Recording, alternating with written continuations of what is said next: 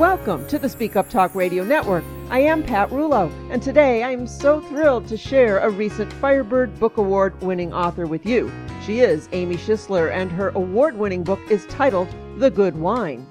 Amy is a novelist, poet, children's book author, spiritual writer, blogger, reader, and avid traveler with years of professional experience in all manner of writing related endeavors.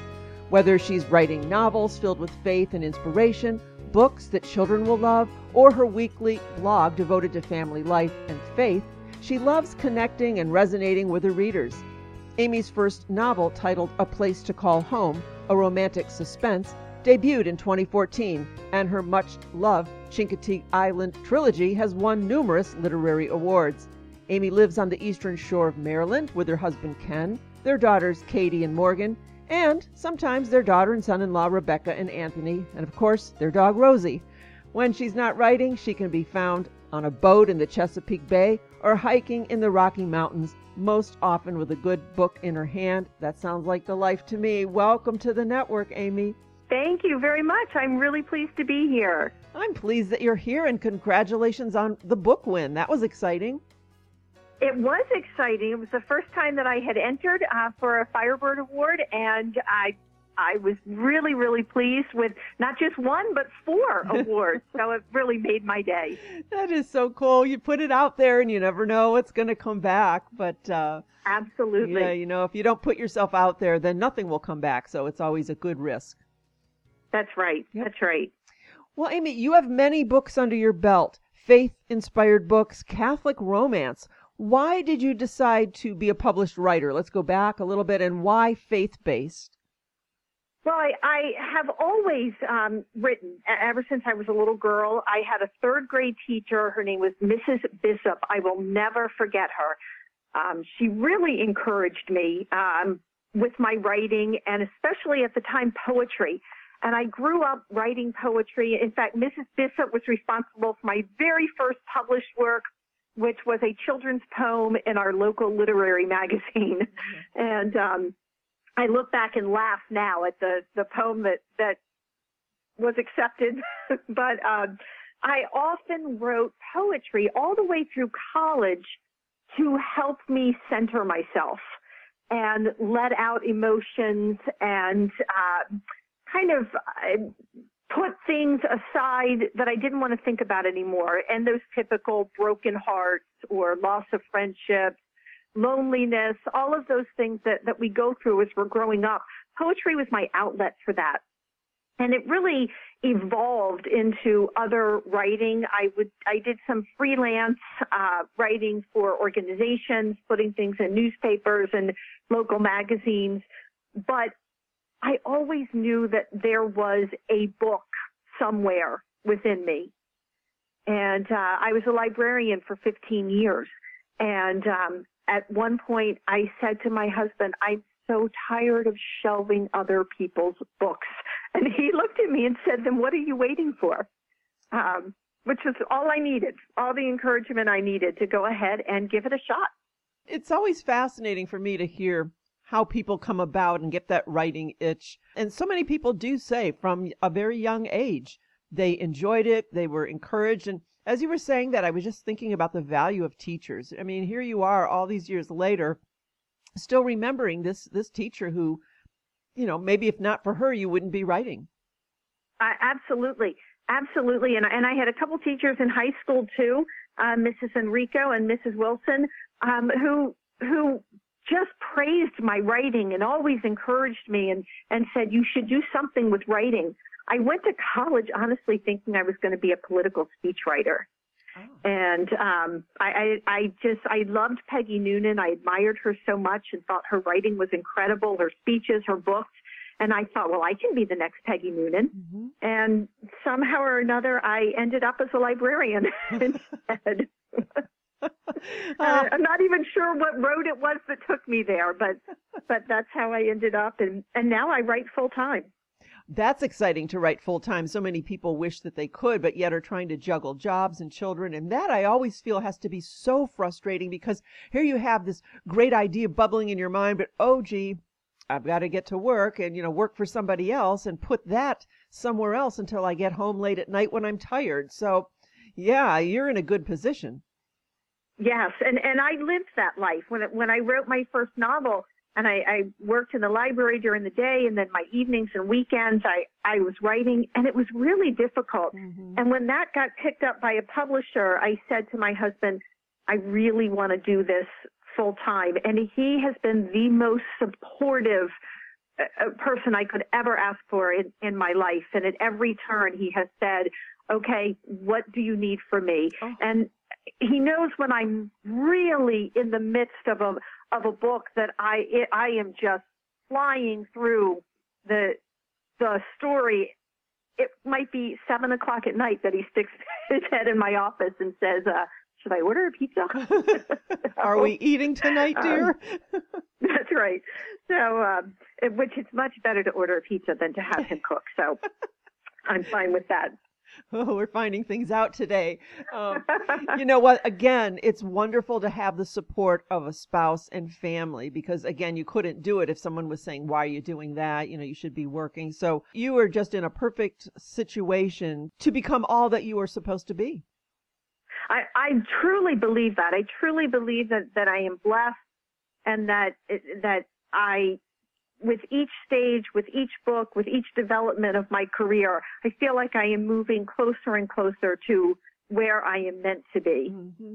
So only time will tell. Exactly. Just follow the road. You don't need to know where you're going, it'll take you someplace good. That's right. So you started with poetry as a young person. Uh, I don't think it's a far leap to go from poetry to a more faith-based novels as you have. How did that come into being? You know, very gradually. Um, I there's there is so much of me and my own personal history and background in my books. And so when I first started writing, my my first couple books were not I would not call them faith based, but the characters shared my faith, and that came out in the books that I wrote. Um, I'm not even sure it was intentional. And then um, I had the extreme, extreme blessing in 2016 of going on a pilgrimage to the Holy Land. And honestly, that changed my life. And I came back and I thought, you know, I, I feel like my, my writing could be a little bit more. There's something that I'm not doing, something that I'm missing. And I have found that in every book I've written since then, when I put more of my faith into the book, it actually makes for a better book. Mm-hmm. Mm-hmm. And it, it just really was a very natural, natural progression. And it isn't something that I think of at this point. It's just there. It just happened. Sure, it comes from you, so it has to be about you and with you. If that makes perfect sense. Yes. Well, then tell us about, or a little bit about your book that won the Firebird Book Award, The Good Wine. Give us a little peek. Okay. The Good Wine, um, it can certainly be read by itself. It was written as the sequel to an earlier book, Whispering Vines. And um, I knew when I wrote Whispering Vines, I got to a, a part where um, this couple who owned a vineyard, they were talking to the the gentleman's mother about her life. They were in Italy, but about the summer she spent in Baltimore, in Little Italy and um, she had a kind of a faraway look in her eye and sounded very wistful. And the young woman in the story thought, "There's a story there," and that was the first time I knew that there was a story there, that there was something in this woman Marta's past that needed to be explored. And I actually waited five years for Marta to tell me what her story was. I kept coming back to it and thinking about it. And she just, you know, her voice in my head kept telling me, you're not ready yet. I'm not ready to tell you yet. And so I published several other books in the meantime. And then one day I just sat down and I could hear her voice saying, let me tell you my story now. And it came out as The Good Wine. Uh, and it is much like the first book. It is a dual story of, of the present and the past and um, she tells the past of that summer in Little Italy through journal writings. And then the present is Marta, now a widow, coming back from Italy, from Florence, to Little Italy, Baltimore, to look for the people she left behind, particularly one gentleman that she left to go back to Italy to marry her fiance. So it, it is a second chance romance. Um, doesn't go as smoothly as most people would hope their second chance romances go. Um, not to not to give away a whole lot because you do learn pretty early on that when she goes back and Marta finds Dominic, her her true love, uh, he is dying of cancer. So there's a lot to be, uh, a lot of feelings to be worked out, past hurts, regrets, but also is there a future here? Can it be possible and what does it hold? Oh wow. So faith really plays a huge part in in that story, um, not just not just a faith in God or a faith in religion, but a faith in each other, a faith in in the belief that they should be together. Uh, so it's it's an important component. Oh, when you first started out, you talked about how you were ready to write the book, but somehow there was the wisdom to wait for the right time and to hear the voice. I find that to be absolutely fascinating. And you know what's funny is is that as I it, it flowed. It just I I think I wrote the entire first draft in in about three weeks, mm.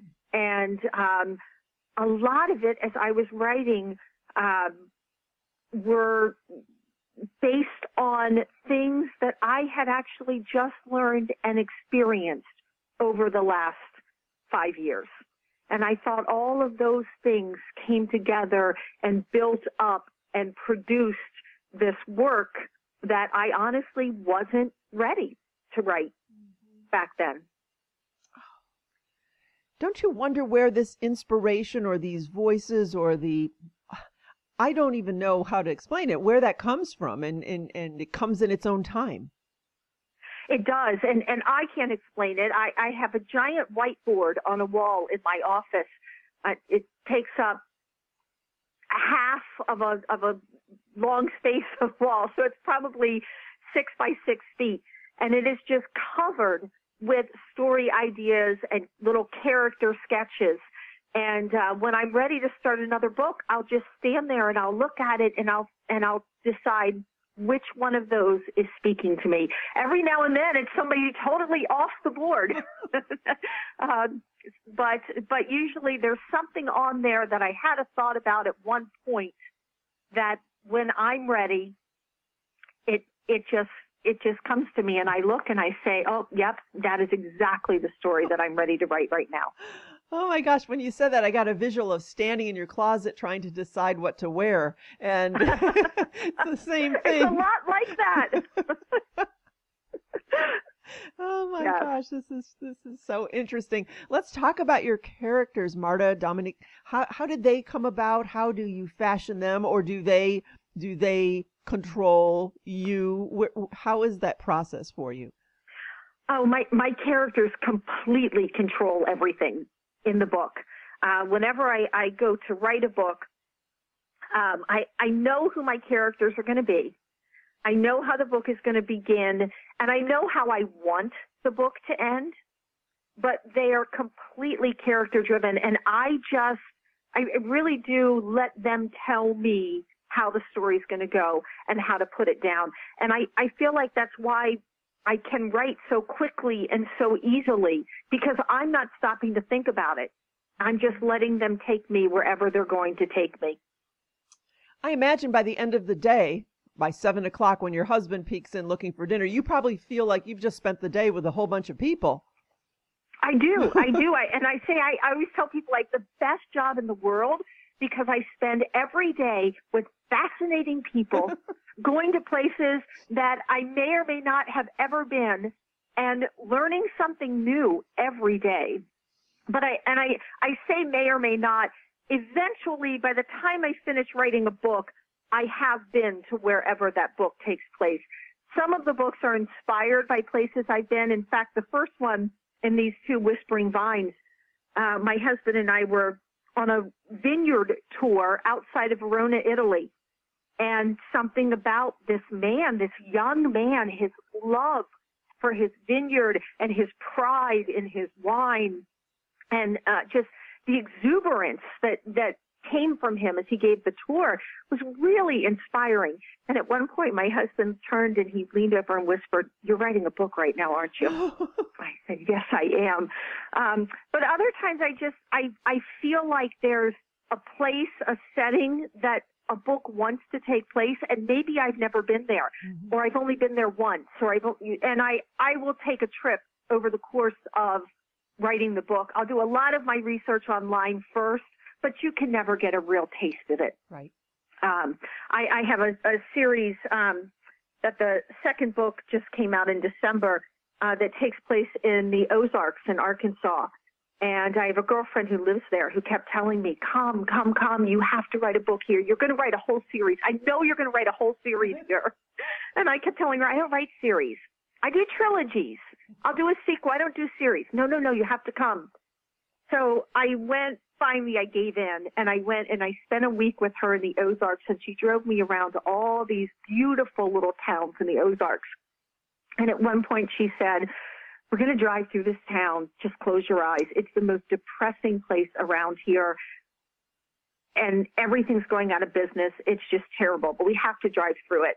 And we did, and it had the cracked sidewalks and the old beautiful fountain in the center of town that was broken and dry and the windows were boarded up or cracked and we went through the town and I turned to my girlfriend and said, you're going to think I'm crazy, but you're right. Yep. I'm going to write a series and that town yep. is going to be where it's set. So I, I never, even if I have a place in mind or I'm thinking it over, it's, it helps to go. You have to be there and you have to see the place and meet the people and get a feel for the area. And I think that's part of the reason why my characters just take on a life of their own. Right, right. It's real. This book about the Ozarks, you said, has it been published yet? The second one just came out. The first one is called Desert Fire Mountain Rain. Mm-hmm. That came out in uh, 2019. In 2020, the second one, Under the Summer Moon. And I'm, I'm currently um, working on the first book in my second trilogy that takes place on Chincoteague Island in Virginia. But I also have the third one. The first draft is done of the third one of this uh, Buffalo Spring series in the Ozarks. So I hope to have two two books come out this year: the Chincoteague one and another Ozark one. Oh, oh I love your life. It's awesome. you know, I'm going to be honest. I do too. As I said, I feel really blessed, and it's exciting. It's exciting to sit down at my desk every day and think about, gosh, what's going to happen with these characters today? Yep. And of course, sometimes they wake me up in the middle of the night and, and, they tell me, this is how I want you to write this scene. Oh and I'll have to get up and jot it down and, uh, so that I don't forget it. That's so funny. What's it like having two books in your mind going on paper at the same time? Is that easy for you to go back and forth? Um, I try to never work on both of them at the same time uh, I try to have the first draft of the one done and then maybe it's in editing or maybe I'm a, a little bit farther on and um, all of the graphics are being done for the cover and the promos and, and all of that um, while I'm concentrating on the other one. But I try to have one whole book completely written before I will sit down and do the next. And and sometimes it's hard because I, I will have these ideas and I will have these characters and I'll just have to keep going back and taking notes or writing things down until I get a chance to get to that book. But just for my own organizational sake, I I won't work on a second one unless the first one is completely written as far as at least the first draft. Okay. So what does your writing process look like? Where, when, give us your typical day, let's say, your writing day. Um, I, I usually wake up about 6.30 in the morning and from 6.30 to 7, I, I do some, some reading, some meditation, some prayers. Um, and then I get up and get on my workout gear. If it's a day I don't go anywhere, and I really try if I have to go places, doctor's appointments, meetings, I try to schedule all that stuff on one day. Mm-hmm. Have one solid day where I can't write. So the other days I can get up, I have my breakfast, I read the newspaper. My daughter, like everybody else in the world, has just gotten me into Wordle. so we have a little competition every morning on who can find the, the word first.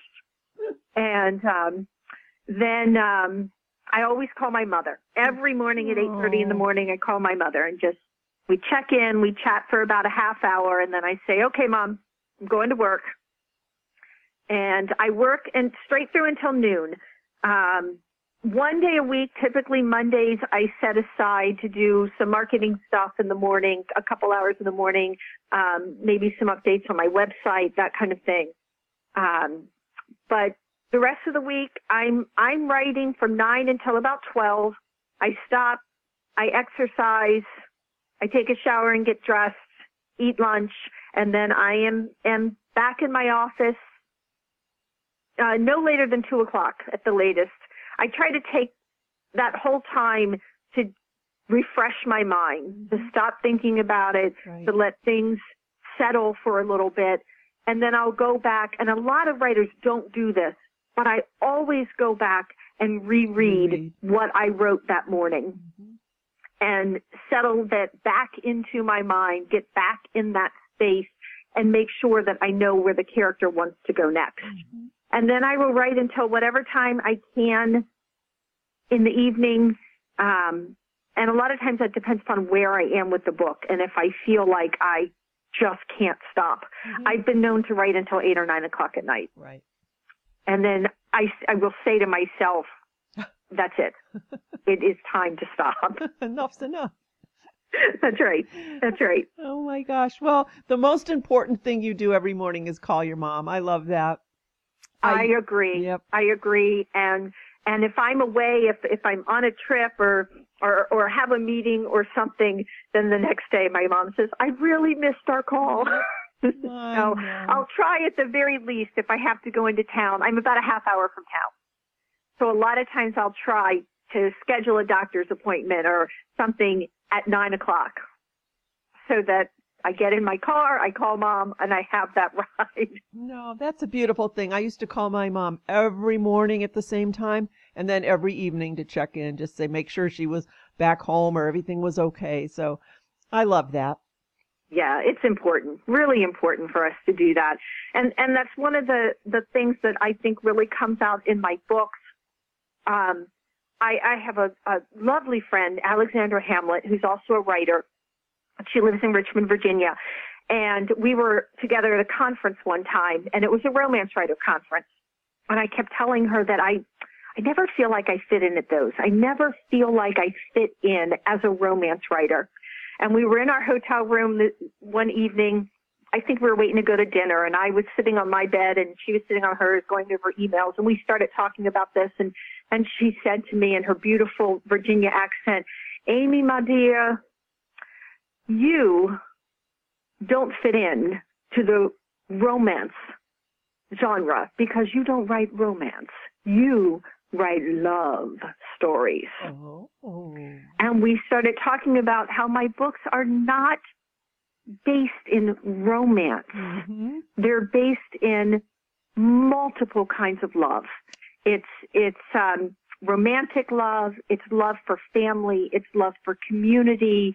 It is love for uh, for God. It is all different loves, and it's also love for self, because m- many of my characters start out not loving themselves for one reason or another, and all of these other loves, finding romantic love, accepting family love, accepting community love, accepting God's love, all of these things really lead them to, yes, in most cases, a romantic ending, but what's more important is that self-love that they discover by the end. Mm. Oh, how wise was she? It makes me think we need to add another category to the Firebird Book Awards, the love genre. we don't have that, but actually that what you're saying makes sense. There is a difference between a between romance and romantic love and love, pure true love. Right. Absolutely. In fact, one of my books, I won't give anything away, one of my books, the character really thinks throughout most of the book that she is falling in love with somebody that she doesn't end up in love with. Mm-hmm. And it was because she wasn't at her place with all of those other kinds of love mm-hmm. 1st mm-hmm. And once she got there and really discovered herself and who she was and the person who was in love with her also had to discover who he was and what he wanted out of life, then everything fell into place. Mm. This is very therapeutic. I think reading and writing are both incredibly therapeutic. Absolutely, for sure. I also appreciated the bit of advice about when you go back to your writing office that you reread what you previously wrote just to get you back in the swing of things. Even taking an hour, a half hour, two hours off, it puts you in a different headspace. So you do need to go back and reread. That's pretty smart. It does, but it's a necessary headspace. Mm-hmm. I find yes. that that um, sometimes I, I will find that I'm kind of going off on a tangent and I have to bring myself back in and yep. take that break. Um, or I just I may get distracted, and it all depends again upon where I am in that in that writing process. Sometimes you're you can get a little more distracted when I get farther along in the story and things are really racing at a fast pace.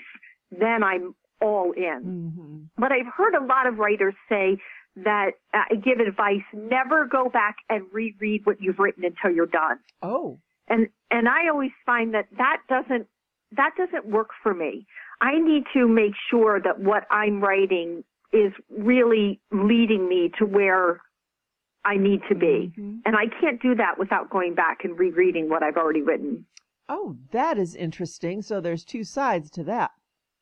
Yes. That thought process. Yes, and I, I have seen that a lot that writers say, oh, that's a really bad idea to go back. Let, get it all out there, finish the book, and then go and back then go and back. reread it. And I just, that, that, and I am sure that does work for, for many people, mm-hmm. but it mm-hmm. does not work for me. Well, it sounds like a very personal choice, and I would imagine that each person would have to try it both ways and see what what makes sense for them. Yes, I yeah. think you're right about that. Yeah, absolutely. Oh my gosh, we have covered quite a bit today, but I want to make sure that we are not missing anything that you wanted to bring up today. Oh gosh, I feel like your questions and the way you've steered me and, and what it has led to has, has covered, as you said, a, a lot of ground. um, I will say that all of my books are available in print. They're all available in ebook. Um, and they're all available everywhere. Amazon, Barnes and Noble. Uh, so if your local bookstore does not carry them, they can get them from all of the normal channels. Um, I publish through Ingram, so very easy to order books mm-hmm. um, from Ingram. And um, more than half of my books, I think, at this point, are on audio. Some of my older ones, I'm I'm still looking at getting them on audio, mm-hmm. uh, but it's it's quite an expense to do.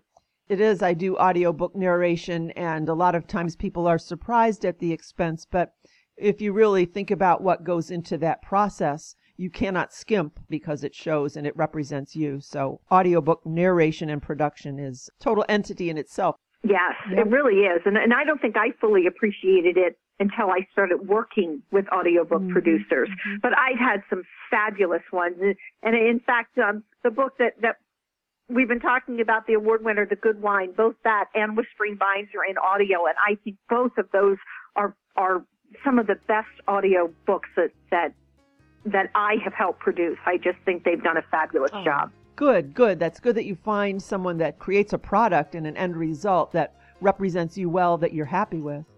Yes, and The Good Wine was not easy because mm-hmm. Marta was Italian so she spoke both Italian and English, and that had to be an authentic accent. Dominic and his family are from Little Italy, Baltimore, which is an accent oh. all unto itself. Oh, my. And then you have the other people in the Baltimore area who have a different accent than the Little Italy. So it was a tough book. I can't imagine what one person could handle all of those accents. That's, yeah, that's... and and she it, it, it took me a while. I went through several um, interviews with narrators, several auditions, sure. and and uh, she's just fantastic. Oh, good. I'm glad you landed on the perfect person. That's awesome. Yeah. All right, Amy Schisler, share any contact information, how people can contact you. I know we can get your books just about wherever you can find books, but any other places they can find you. I do have a website, amyschislerauthor.com. Um, I'm on Facebook. I'm on Instagram. I'm on Twitter. I don't have much of a Twitter presence, but uh, I am there, and uh, I post social media posts every day, and I have a weekly blog that is also on my website. AmySchislerAuthor.com. Oh, AmySchislerAuthor.com, and she spelled the last name S C H I S L E R. Oh my gosh, Amy, this was so inspiring today. I really enjoyed speaking with you. The book is titled The Good Wine, Amy Schisler. You are fabulous. You're going to have to share more with us and come back again. I'd love to do that. Thanks so much, Pat. This has been a lot of fun.